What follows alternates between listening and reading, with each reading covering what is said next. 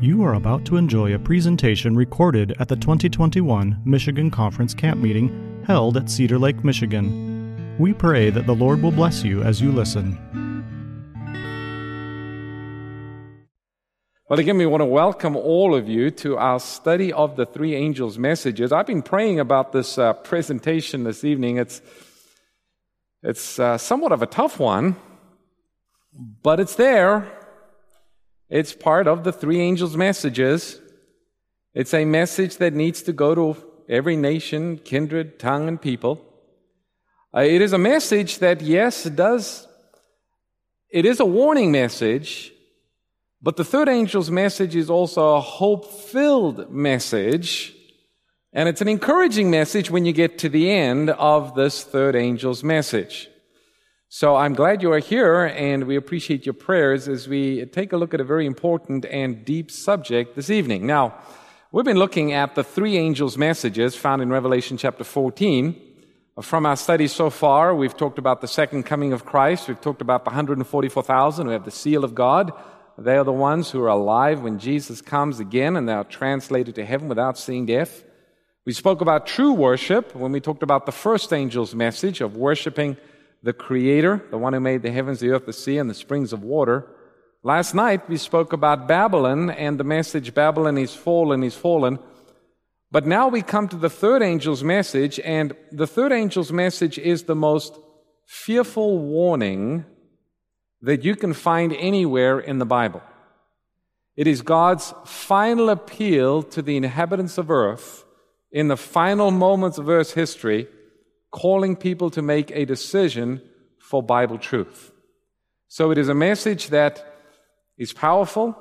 It is a message that is convicting, but it's an important message. So let's take a look and see the third angel's message. And it starts in verse 9, Revelation 14, verse 9. It said, Then a third angel followed them. The third angel's message forms the final part of this threefold proclamation of God's last warning to the world. The first angel calls for true worship. Remember the first angel's message? Fear God, giving glory, the hour of his judgment has come. Worship the Creator.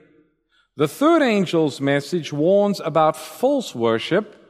He says, If anyone worships the beast in his image or receives his mark in his forehead or in his hand, the same shall drink of the wine of the wrath of God. So the first angel is true worship. The third angel warns against false worship. So the critical issue in the end of time revolves around worship. Who do we worship? Now, what is it that the devil wants from us? What does the devil want from everyone? He doesn't want our money. He doesn't want our car or our house. But what the devil wants more than anything else is worship. After all, isn't that what he wanted in heaven? Wasn't Lucifer before the fall jealous because of the worship that was being given to the Son and to the Father? And he said, I want to be like the Most High. I want to receive some of that worship. So at the end of time, the devil is able to get the whole world to worship him except for those whose names are written in the Lamb's Book of Life. And he's going to do everything he can, even by force, to try and get the world to worship him. You know, that's the difference between God and Satan. Satan wants worship any way that he can get it, even if it's forced worship. But God will never force worship. Only with love is love awakened. The only kind of worship that God can accept is worship motivated by an appreciation and a love for God. So the issue at the end of time revolves around worship. And when we talk about worship, it's not only going to a particular church or praying, but worship in its deeper, fullest sense is who do you obey? Who do you obey? You worship the one you obey when it comes to God. If you're going to obey God, keep His commandments, you're going to be worshiping Him. If you're going to worship the beast and keep the commandments of the beast power, you will be worshiping the beast, even though you might think that you're worshiping God. So the issue at the end of time revolves around worship, but it also revolves around obedience. Who are we going to obey?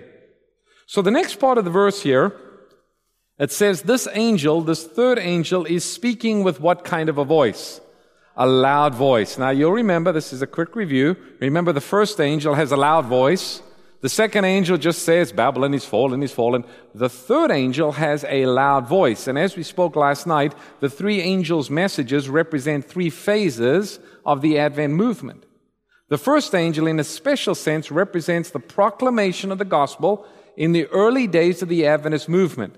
When the message was loudly proclaimed, fear God, give him glory, the hour of his judgment has come, worship the Creator.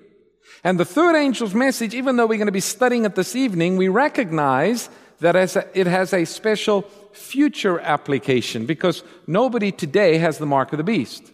But the third angel talks about the mark of the beast, so it is something that is yet to reach its fullness in the future. And then, of course, that puts us today, you might say, under the second angel's message Babylon is fallen, is fallen. And as we mentioned last night, we understand that the church is spiritually lukewarm. And perhaps that's the reason why the message is not being proclaimed with a loud voice because it's not a popular message. Babylon is fallen, is fallen. But the message must be given. And tomorrow night, we're going to end on a very positive note because we're going to be talking about the fourth angel that we find in Revelation chapter 18. Now, the second angel speaking with not a loud voice, representing the church, the Bible tells us that the church today is in a spiritually lukewarm condition, Jesus says to the church of Laodicea, Because you say I'm rich and I've need, or I've become wealthy and I have need of nothing, but you do not know that you're wretched, miserable, poor, blind, and naked. Jesus says to us, He says to the church, I counsel you to buy of me gold refined in the fire. Now, what is that gold that Jesus wants us to have? Gold, in our understanding, is something very precious. What is it that Jesus wants to give us that is very precious, precious in heaven's eyes? Well, we read by Paul in 1 Corinthians chapter 13, and now abides faith, hope, and love, or charity, but the greatest of these is love. You see, the Bible tells us God is love. The gold that Jesus wants to give us is the love of God in our hearts, you see. So the gold is love, it is faith.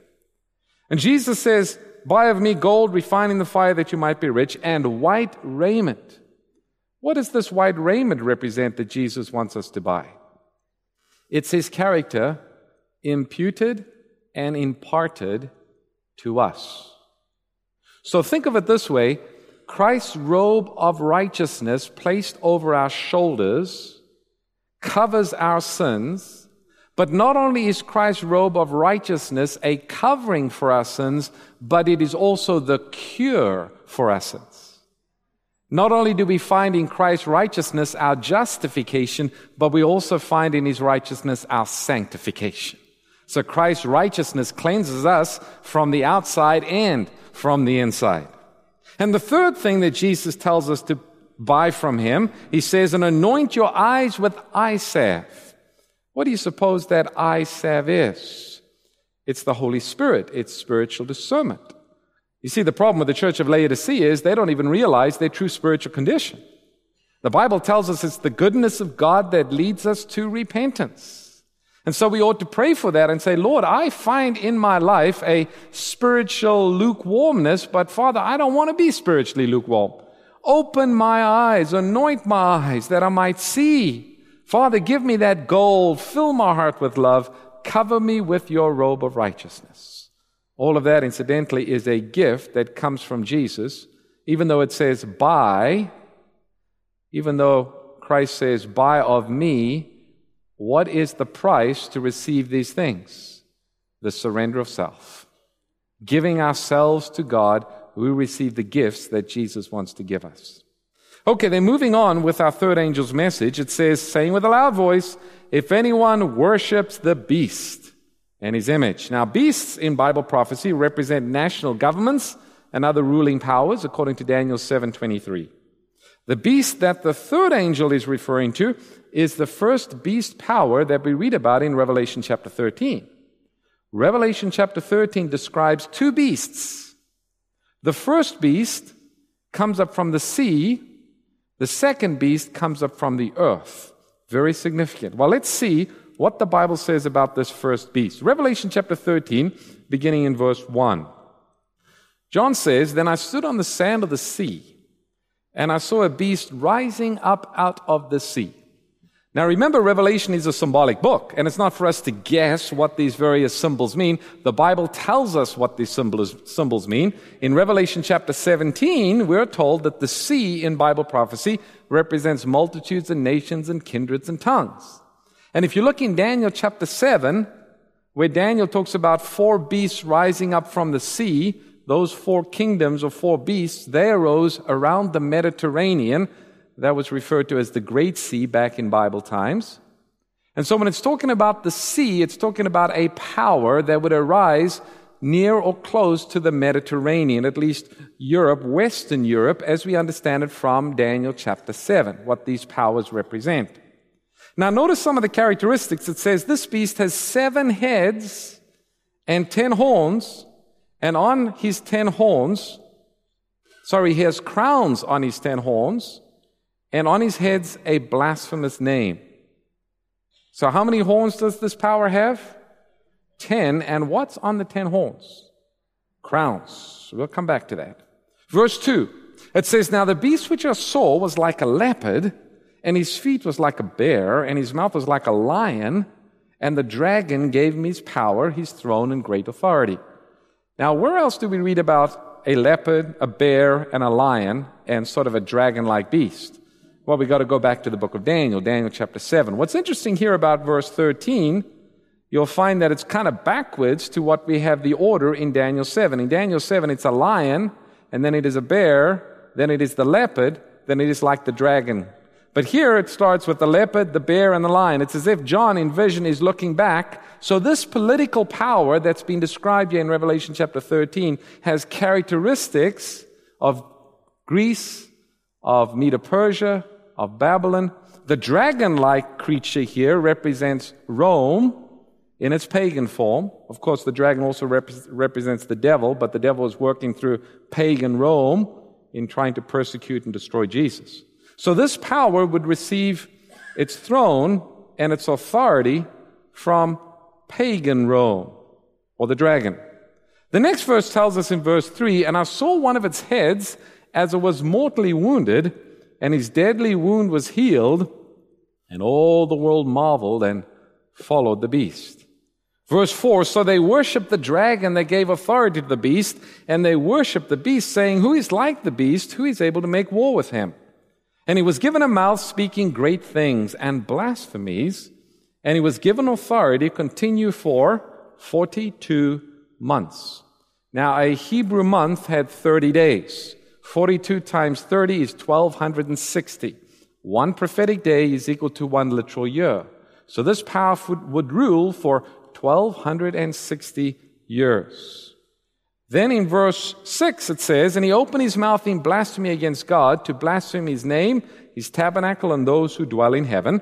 And it was granted him to make war with the saints and to overcome them. It was a persecuting power, and authority was given him over every tribe, tongue, and nation. Now I want you to notice that the three angels' messages have to go to every nation, kindred, tongue, and people. It's also interesting that the beast power at the end of time has authority or influence over every nation, kindred, tongue, and people.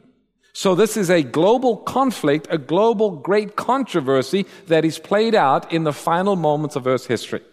And then looking at verse 8, it says, And all who dwell in the earth will worship him whose names have not been written in the book of life of the Lamb, slain from the foundation of the earth. So what's the key issue at the end of time? It's worship.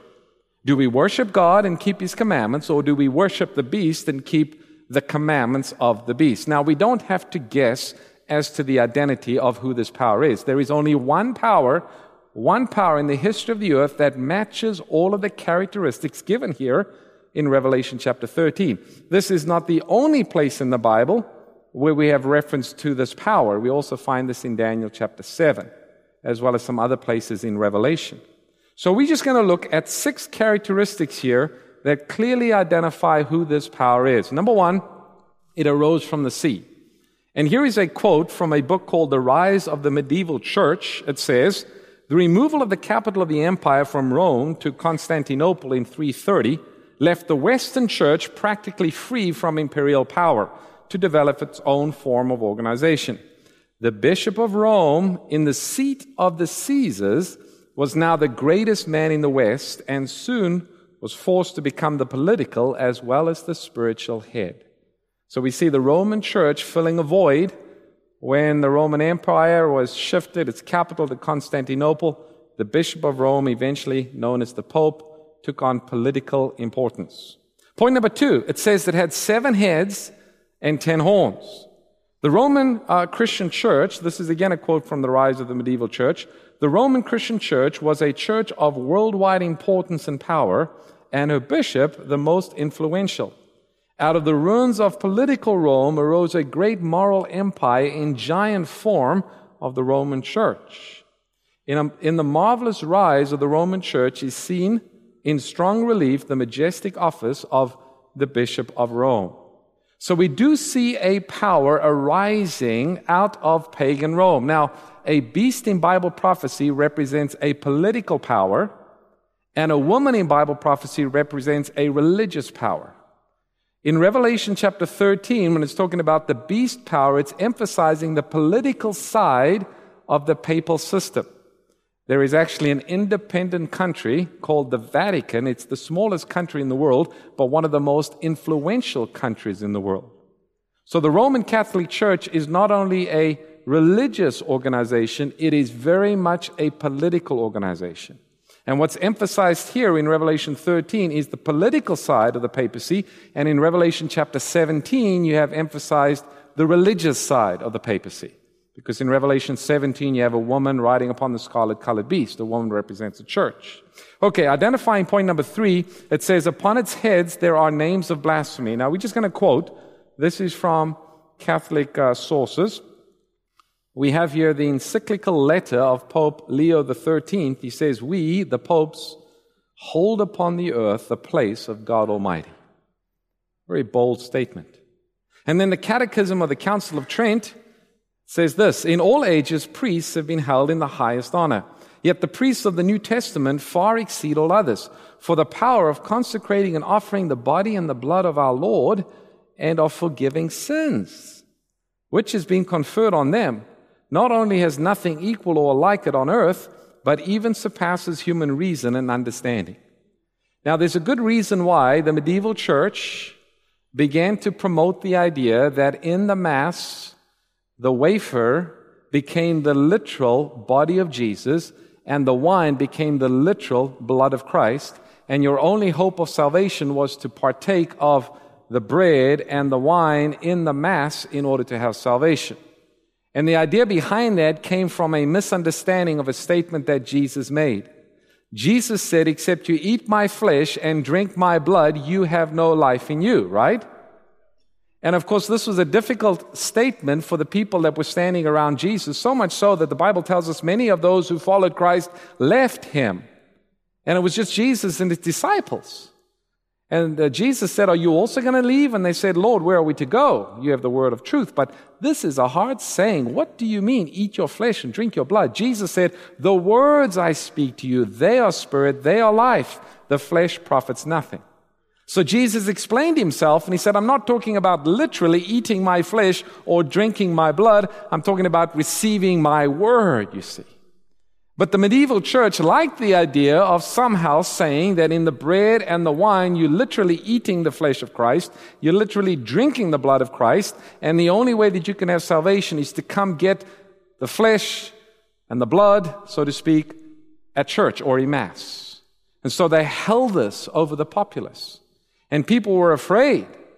If they didn't eat that bread and drink that blood, they had the idea that there was no hope for them to be saved. And this controlled Europe during the Dark Ages. Identifying point number four, its power, its seat, and its authorities from the dragon. We understand the dragon is the devil, but he also represents pagan Rome, the power through which the devil was working. It says, out of the ruins of political Rome arose a great moral empire in giant form, the Roman Church. Point number five, he receives a deadly wound, but the deadly wound is healed. Here is a statement coming from the San Francisco Chronicle. It's an old statement, but it's powerful. It was published Tuesday, February the 12th, 1929. It says Mussolini and uh, Gasparri signed historic Roman pact, heal wound of many years. The Roman question tonight was a thing of the past, and the Vatican was at peace with Italy. Notice it's the Vatican, that's the political component. The formal accomplishment of this uh, today was the exchange of signatures in the historic Palace of St. John in affixing the autographs to the memorable document healing the wound which has festered since 1870. Extreme cordiality was displayed on both sides. So the political power of the papacy which would rule for 1260 years, in 1798 would receive a deadly wound, but the deadly wound would be healed, and that occurred in 1929.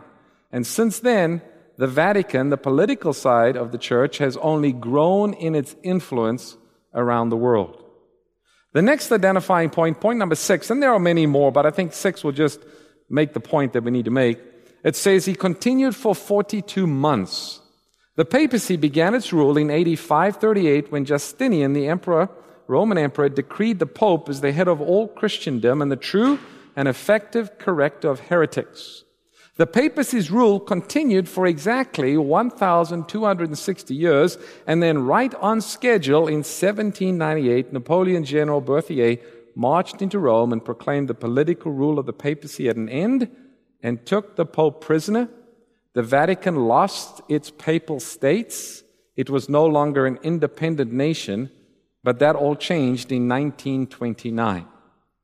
Now, of course, when we're talking about the beast power here in Revelation chapter 13, we need to recognize that we are not talking about individuals. You'll notice here on the slide that I have, it says, This prophecy is not speaking against individuals, for many Catholics love the Lord and they're living up to all the truth that they have.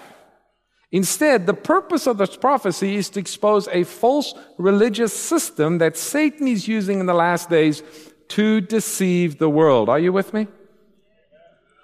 That's why the three angels' messages have to be proclaimed with a loud voice. And the second angel's message, Babylon is fallen, is fallen, according to Revelation 18, when it's proclaimed with a loud voice, a voice is heard from heaven saying, Come out of her, my people.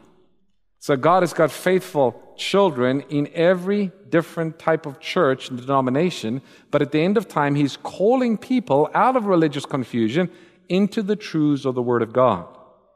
And He's called us as Adventists to share these truths so that people can make their decision for Bible truth. Okay, moving on then. Still in verse 9, it says, If anyone worships the beast and his image, now, the first beast, the one that we just looked at, the papacy, used secular or civil power to enforce her religious practices and beliefs. A power that would qualify as an image to the beast must therefore do the same thing. Because of an increasing strife, crime, and natural disasters, many will believe that America will be ruined unless Christianity is enforced. Now, this is still something that is going to happen in the future. But if you look at Bible prophecy and what's happening in the world today, it's as if we can begin to see the handwriting on the wall. Things are beginning to fall in place. Things are beginning to come together. We can see agitation towards these things. Now, of course, Revelation chapter 13 not only talks about the first beast, the papacy, but it also talks about the second beast, the United States of America. And this is what it says in Revelation chapter 13, verse 11 and 12, speaking of the U.S. He says, I saw another beast coming up out of the earth. Now remember, the sea represents a densely populated area. It's related to Europe, the Mediterranean areas around the Mediterranean. But here is another political power that is arising far away from Europe. It says it's coming up from a sparsely populated area. It's coming up in the earth or from the earth, it says he has two horns like a lamb, but he speaks like a dragon. Now, what was on the top of the ten horns of the first beast? Remember I asked you that? Remember there were crowns. Notice that the second beast does not have crowns on his horns. In other words, this political power will be different from the political powers of Europe. It will not be a monarchy. It will not have a king. Horns in Bible prophecy represents rulership. Notice here that the two horns on this beast that comes from the earth doesn't have a crown. It's not a monarchy. It represents separation of church and state, freedom of religion, as well as not having a monarchy or a king. a representative form of government that began to be established when the first beast was receiving its deadly wound around 1798. Of course, the U.S. began to be established before that, but as the first beast was declining, the second beast was, was rising.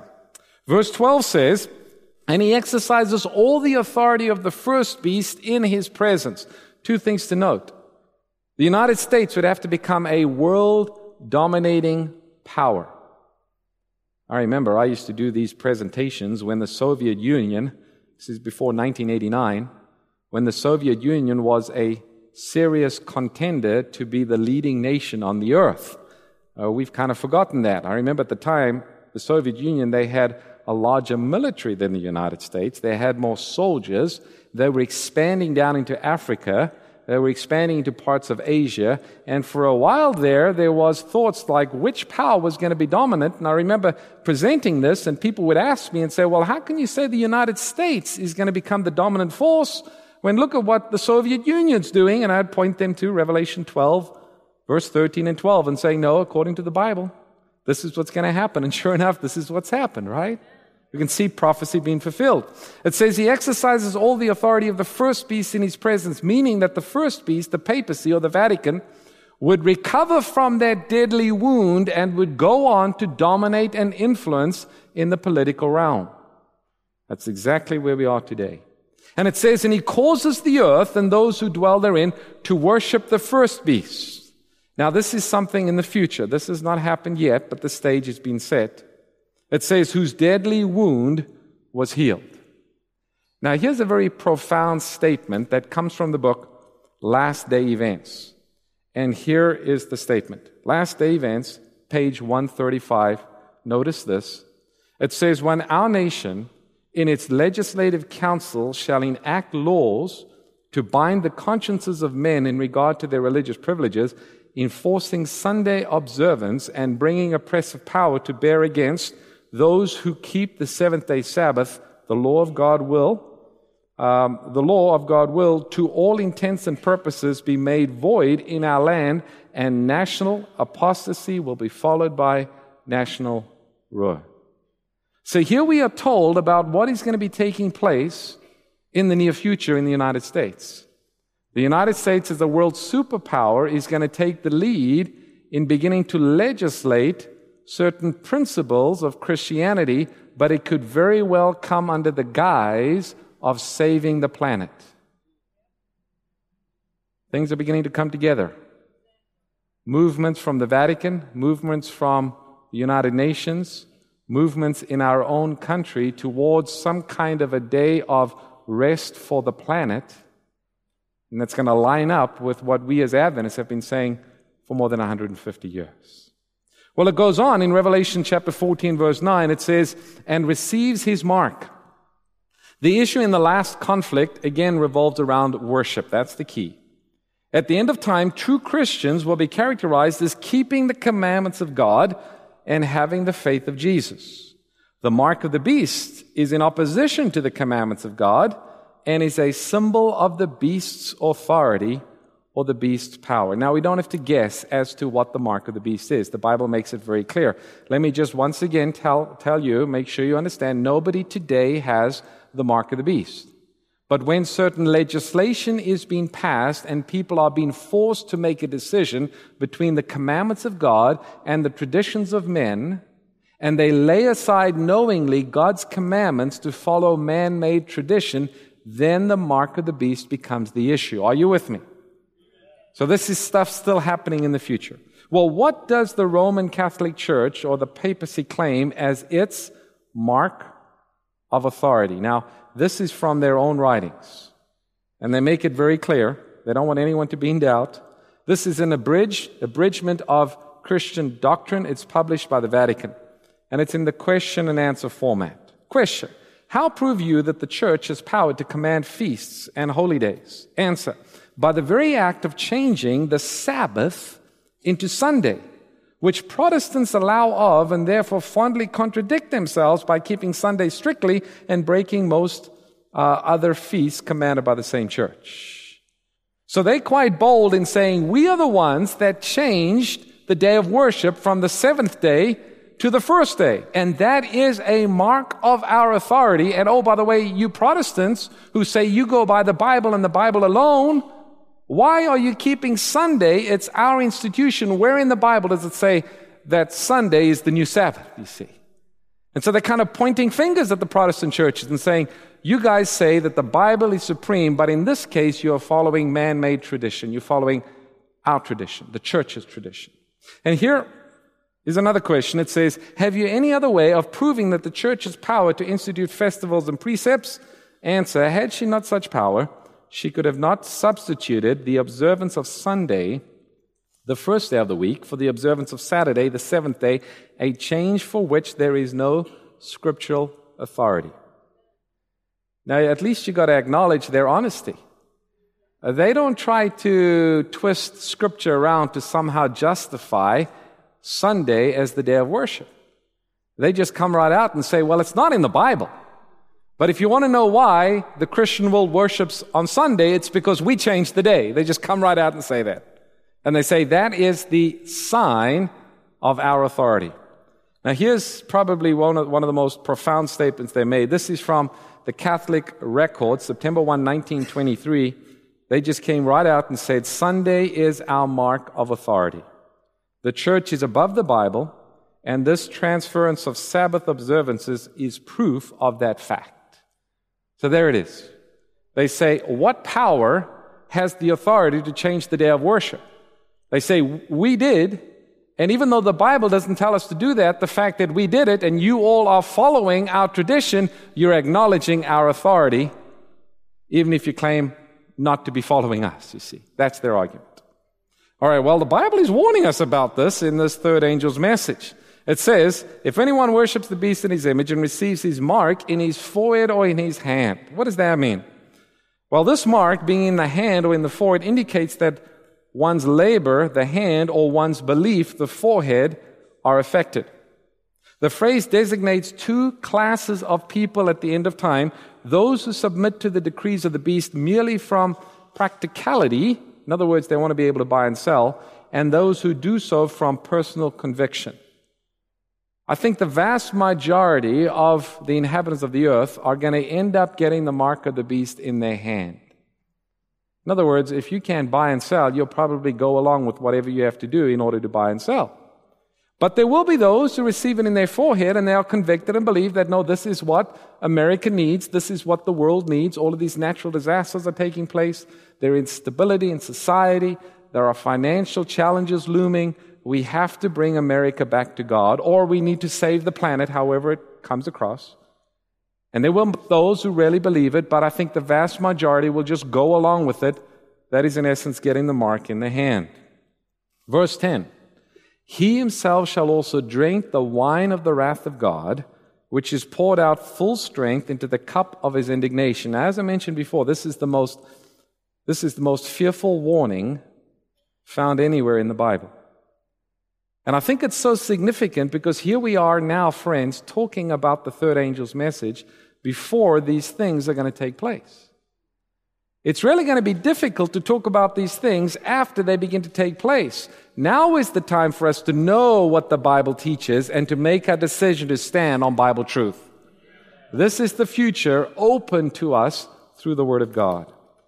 Those who drink the wine of Babylon's fornication that you read about in Revelation 14:8 as well as Revelation 17 will finally drink the wine of the wrath of God, which is the seven last plagues. So several things that have to take place now before Jesus comes.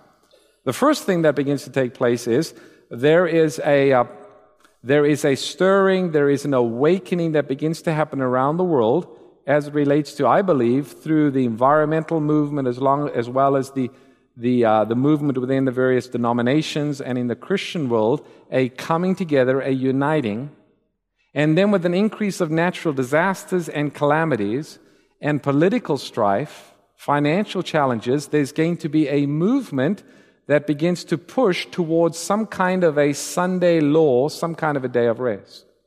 At the same time as we begin to see these things taking place in our nation, those who have studied these things, that's you and I, will once again, like those um, ten virgins that were asleep until they heard, Behold, the bridegroom comes. It says, Then they trimmed their lamps.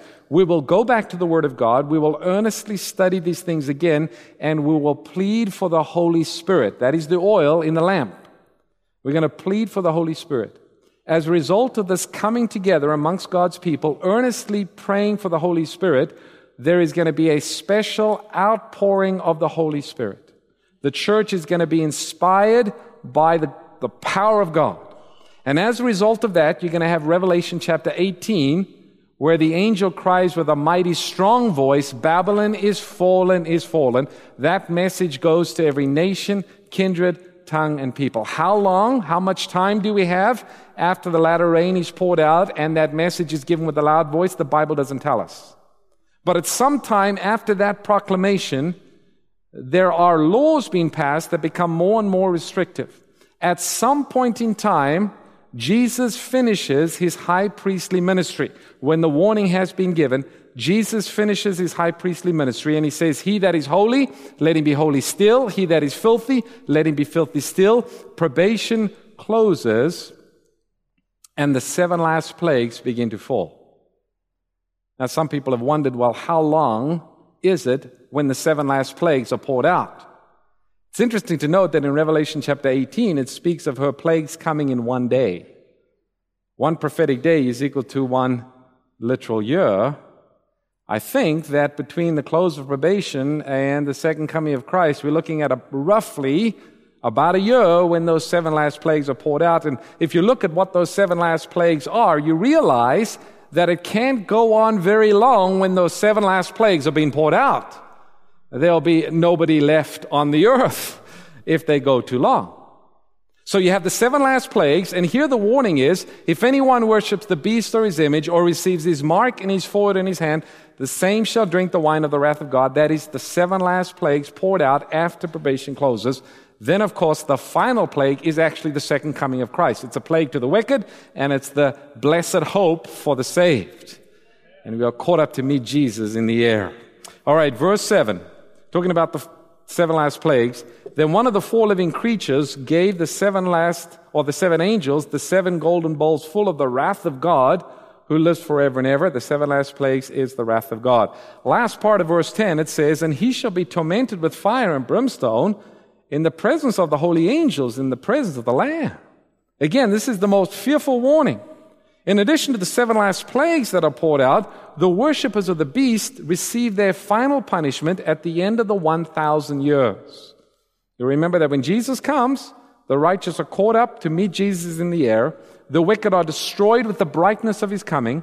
The righteous go to heaven for a thousand years. At the end of the thousand years, the new Jerusalem comes down from God out of heaven. The redeemed are there in that city. The wicked are finally resurrected for the great white throne judgment, Revelation 20. At the end of which they mount their attack upon the New Jerusalem, and the Bible says fire comes down and devours them. Matter of fact, here's the verse Revelation chapter 20, verse 7. It says, And when the thousand years were expired, Satan shall be released from his prison, and he will go out and deceive the nations which are on the four corners of the earth, Gog and Magog, to gather them together to battle, whose number is as the sand of the sea. And they went up on the breadths of the earth and they surrounded the camp of the saints, the beloved city. That's the New Jerusalem. And it says, Fire came down from God out of heaven and devoured them. Verse 11. It says, And the smoke of their torment ascends forever and ever. I told you this is a hard passage. It's the most fearful warning. In other words, God is saying, Don't worship the beast. Don't receive his mark. Don't, don't worship the image of the beast. God says, please, I'm warning you. It says the smoke of their torment ascends forever and ever. What does that mean? Well, the figure of smoke ascending forever is drawn from Isaiah chapter 34 verse 10, where the smoke of Edom's destruction is described as ascending forever. Now, please understand me. The fire that destroys the wicked does not burn the wicked forever. But the consequences of the fire, which is smoke, the consequences of the fire is forever. In other words, there is no resurrection after the wicked are finally destroyed. That's it. So the consequence of the fire is eternal, not the fire itself. Does that make sense with everybody? Okay, now there's many verses that tell us that. If you look here, we have a number of them. In other words, the result of the destruction of the wicked is forever. There are many verses, but I'm just going to look at two of them. Psalm 37, verse 20, it says, But the wicked shall perish, and the enemies of the Lord, like the splendor of the meadows, shall vanish. Into smoke they shall vanish away. The Bible makes it pretty clear. So the wicked don't keep living in the fires of hell throughout eternity. Malachi chapter 4, verse 1. For behold, the day is coming, burning like an oven and all the proud, yes, all who do wickedly will be stubble, and the day which is coming shall burn them up, the Bible says, saith the Lord of hosts, that it will leave them neither root nor branch. And then the last part of this verse is also a difficult part. It says, And they have no rest, day or night, who worship the beast in his image, and whosoever receives the mark of his name. Now, the final destruction of the wicked, each person is rewarded according to their works. The duration of punishment before death will not be the same for everyone. There'll probably be those who will just vanish away. But there are others, like Satan, Satan, himself, who will probably suffer the longest because of all of the evil and all of the pain and all of the suffering that he has brought upon the earth. And this is, of course, what Jesus talks about. Luke chapter 12, verse 47, it says, And that servant who knew his master's will and did not prepare himself or do according to his will shall be beaten with many stripes. But he who did not know, yet committed things deserving of stripes, shall be beaten with few stripes. So there are degrees in the rewards that are actually given to the wicked. Now, here's a statement that we find in the book Great Controversy that I think explains this. 673. Some are destroyed as in a moment, while others suffer many days. All are punished according to their deeds. The sins of the righteous have been transferred to Satan. He is made to suffer not only for his own rebellion, but for all the sins which he has caused God's people to commit. His punishment is to be far greater that, than those whom he has deceived. So ultimately, the devil bears the consequences for all the sins that he has committed people, at least the righteous, to do. Now, of course, we also see this illustrated in the Old Testament. On the Day of Atonement, the high priest would take two goats and they would cast lots. The one would be called the Lord's goat. That would be the one that would be sacrificed, the blood of which would be taken into the sanctuary and into the most holy place. And then the high priest would come out of the sanctuary, and the second goat, which is called the scapegoat or azazel, the priest would come and he'd lay his hands on the scapegoat. The scapegoat would not be sacrificed, but he would be taken outside of the camp into the wilderness. And here's the verse it says, Aaron shall lay both his hands on the head of the live goat, that's the scapegoat, confess over it the iniquities of the children of Israel, and all their transgressions concerning all their sins putting them on the head of the goat, and shall send it away into the wilderness by the hand of a suitable man. Here, the scapegoat represents the devil. At the very end of time, those who are saved, the devil ultimately will pay the punishment for the part that he played in their transgression. And then Leviticus chapter uh, 16, 22, finishing it up, it says, The goat shall bear on himself all the iniquities to the uninhabited land and he shall release the goat in the wilderness. Okay, verse 12. Whew, we made it through the tough part. We end on a positive note. There's good news in the third angel's message. Revelation 14:12 says, "Here is the patience of the saints." The word there, patience, is the endurance of the saints. Every attempt will be made to force the remnant to join the movement promoted by the beast, including the threat of boycott and even death. At the same time, Satan will work with all deceivableness of unrighteousness, making it appear that the power of God is manifest in this movement. Through all of this, the faithful remnant steadfastly endure and maintain their integrity to God. They stand true on the word of God. Revelation chapter 13, 16, 17, it says, And he caused all, both small and great, rich and poor, free and slave, to receive a mark in their right hand or in their forehead, that no one might buy or sell except he who has the mark or the name of the beast or the number of his name. So this is going to be a worldwide movement. And you can see how easily this can happen even today. Is it possible for the government right now to stop you from buying and selling? You know, I don't know when last I actually used cash in buying something. It's so convenient. You just swipe your card and there it is, taken out of your bank and goes to wherever it needs to go. And my paycheck, I, I never get a check that I deposit for my pay. It's, it's just electronic deposit that comes into my bank. How easy it would be for the government to freeze anybody's account. And does the government do that from time to time? Yes, and uh, sometimes it has very good reason because it has concerns about the things happening. So, so, you know, we're not saying that's all bad, but we can see how easy it's going to be to enforce what the Bible says. A hundred years ago, somebody might say, well, how in the world can the government control buying and selling of individuals? Well, now we know how. And this is not only buying and selling of individuals, but even countries, even trade between countries.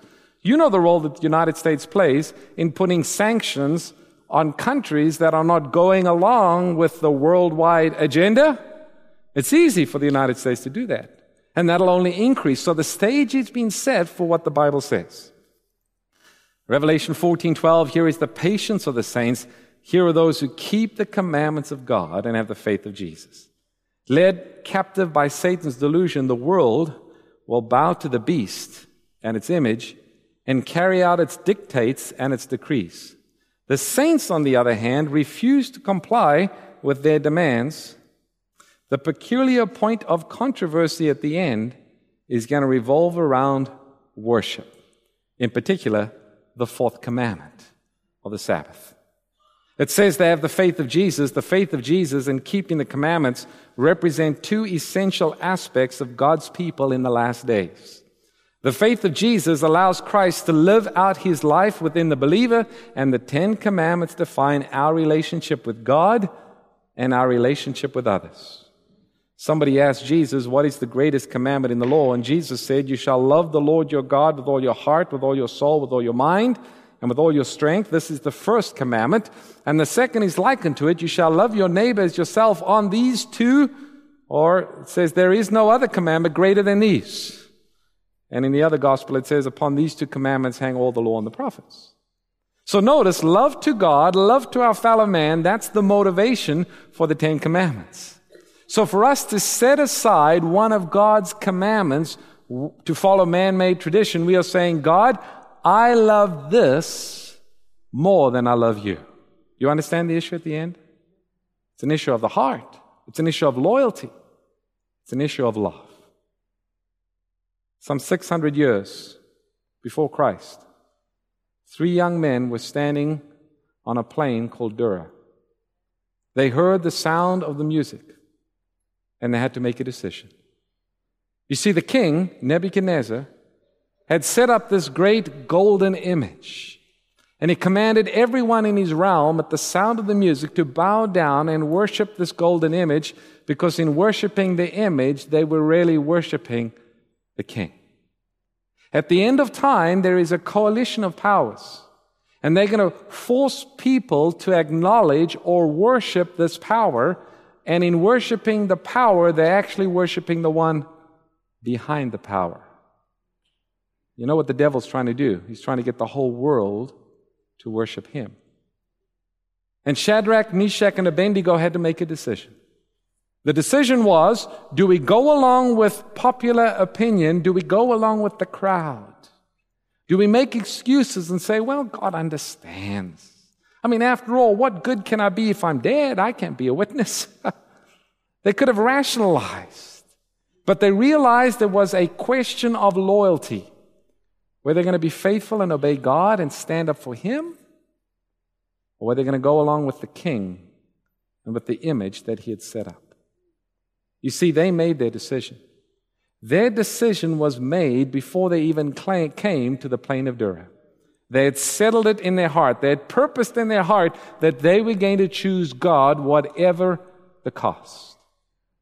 And finally, when the music came and everyone bowed and they stood firm, the king commanded to be have them brought before him. And I like their response. They say, King, we are not afraid to answer you in this matter. They had the peace of God in their hearts. They knew they were doing what God wanted them to do. And they said, The God that we serve is able to deliver us from your fiery furnace. Oh, that made the king mad. Our God can deliver us from your fiery furnace, but even if He does not deliver us, let it be known to you, O King, we're not going to bow down to your image. Our loyalty is to a king far greater than Nebuchadnezzar. Our loyalty, friend, is to a power far greater than the powers of this earth. Amen? Our loyalty is to our King Jesus. And Jesus is coming again. And he's coming to get those who are standing for him, those that love him, those that give their heart to Jesus. I heard a story not too long ago about a young Adventist pastor in Zimbabwe. He was in a remote area of the country, and he was working in some of the villages, different areas.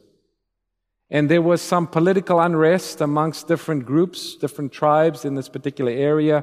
And the village where he was living, the chief of that village said, on pains of death, no one is allowed to leave the village. I guess he was concerned about losing some influence over his people, but he made this law and he said, You can't leave the village. Well, this young Adventist pastor had already set up some revival meetings in a nearby village, and everything was set up and the people wanted him to come, and he didn't quite know what to do. Does he obey the chief or does he obey the commander in chief? Does he obey Jesus? So he prayed about it and said, Lord, what do you want me to do? And he just felt convicted that, that he needed to go. And so, sure enough, he, he left the village and he walked to the other, the other village and uh, he preached. The Lord blessed a wonderful revival at the meeting. But after he was done, he walked back to his village, and as he entered into his village, he sensed that something was wrong. He went over to his house where he was staying. It was one of these typical uh, huts that were so prevalent there in the villages. And his wife and little son, they weren't there. They had left. They had actually gone to her parents' house because of the threats that um, the leaders in the village had given them. But he went to his hut, and of course, his wife and son were gone, but the leaders of the village, they were there. And the chief, wanting to make a point, make an example of this young Adventist pastor, um, in front of everybody, he said, Because you refused to do what we told you to do, we're going to put you to death. And they took him into his hut, into his house, and they tied his arms behind a center pole that goes in the center of the hut, holding up the thatch roof. And then all of the villagers, at least the leaders of the villages, gathered around and placed wood around the outside of the hut and they set it on fire. And here this Adventist pastor was standing in the midst of his tent, beginning to feel the heat. And of course, what's he doing? He's praying, saying, Lord, I'm doing whatever you want. Lord, I'm yours. I surrender myself to you. Well, the village is standing outside the hut. And finally, they watch as the flames jump onto the roof, and the roof burns and collapses in on the house, and the walls begin to fall down. And they, of course, think, well, this is the end. Uh, you know, this guy's gone. But it's too hot for them to really dig around in the coals. Their goal is to wait until the morning, because this happened in the evening. They wanted to wait till the morning, come back to the hut and kind of dig around and find his bones and put his bones on display as a witness to the whole village, saying, This is what happens if you disobey us. And so they all went home, but Later that evening, his wife, who was over at her family's house, around midnight, they heard knocking at the door. They opened the door, and to their amazement, there was this young Adventist pastor standing at the door, and they had heard what had happened. They were amazed that he was there, and they said, uh, You know, we thought you were destroyed in the fire. So why are you here?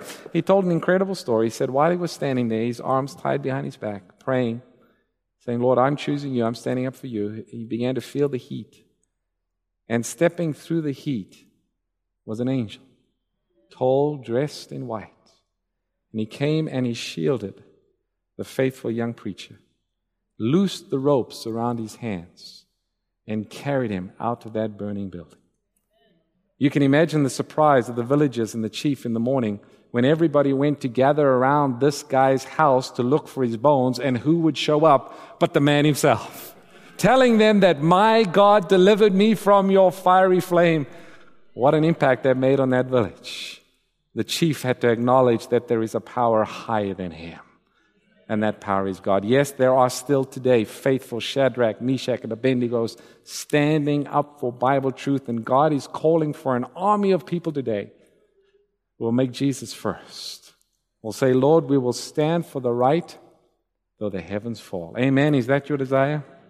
Not by might, nor by power, but by thy Spirit, saith the Lord. Let us pray. Dear Father, we are grateful for your word. We understand this is a sobering message, the third angel's message, but we see it's a message of love, for you don't want anyone, anyone to miss out on the opportunity of making that stand for you. Father, we look at ourselves and we are so weak, and we think, Lord, how could we ever stand? But Lord, we recognize that you will give us the grace that's needed to meet every emergency that comes along, so long as we keep trusting in you. So, Father, tonight we commit ourselves into your keeping. We ask for your Spirit to come and fill our hearts and minds. And, Father, we want to be amongst those who light the world with your glory and cry mightily your last warning message. Thank you, Father, for calling us out of darkness into your marvelous light. Lord, we commit ourselves to your keeping. and We pray this all in Jesus' name. Amen. To listen to more of these presentations, you may visit the audio archives at misda.org/audio 2021 or search for Michigan Conference Camp Meeting wherever you get your podcast.